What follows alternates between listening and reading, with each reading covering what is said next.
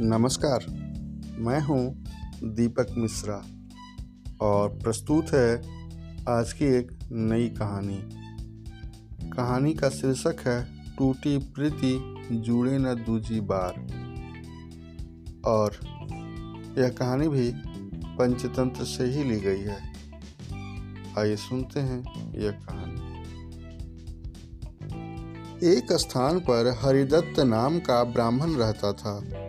पर्याप्त भिक्षा न मिलने से उसने खेती करना शुरू कर दिया था।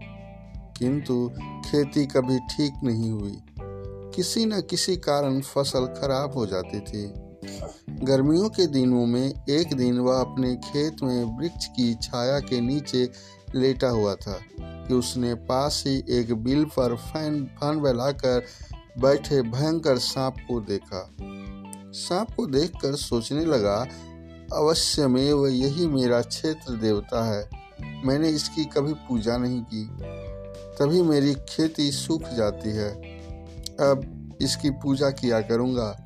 यह सोचकर वह कहीं से दूध मांगकर पात्र में डाल लाया और फिर बिल के पास जाकर बोला, क्षेत्रपाल, मैंने अज्ञानवश आज तक तेरी पूजा नहीं की। आज मुझे ज्ञान हुआ है। पूजा की भेंट स्वीकार करो और मेरे पिछले अपराधों को क्षमा कर दो।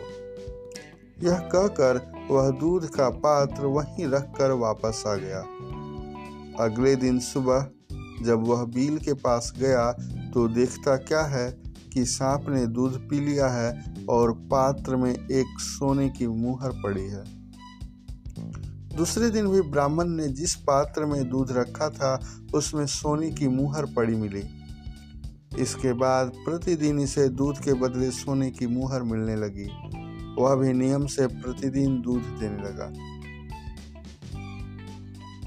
एक दिन हरिदत्त को गाँव से बाहर जाना था।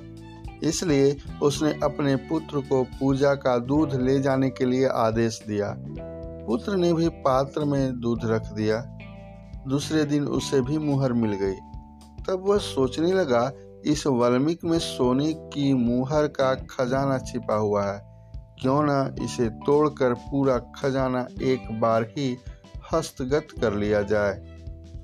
यह सोचकर अगले दिन जब दूध का पात्र रखा और सांप दूध पीने आया तो उसने लाठी से सांप पर प्रहार किया। लाठी का निशाना चूक गया। सांप ने क्रोध में आ हरिदत्त के पुत्र को काट लिया।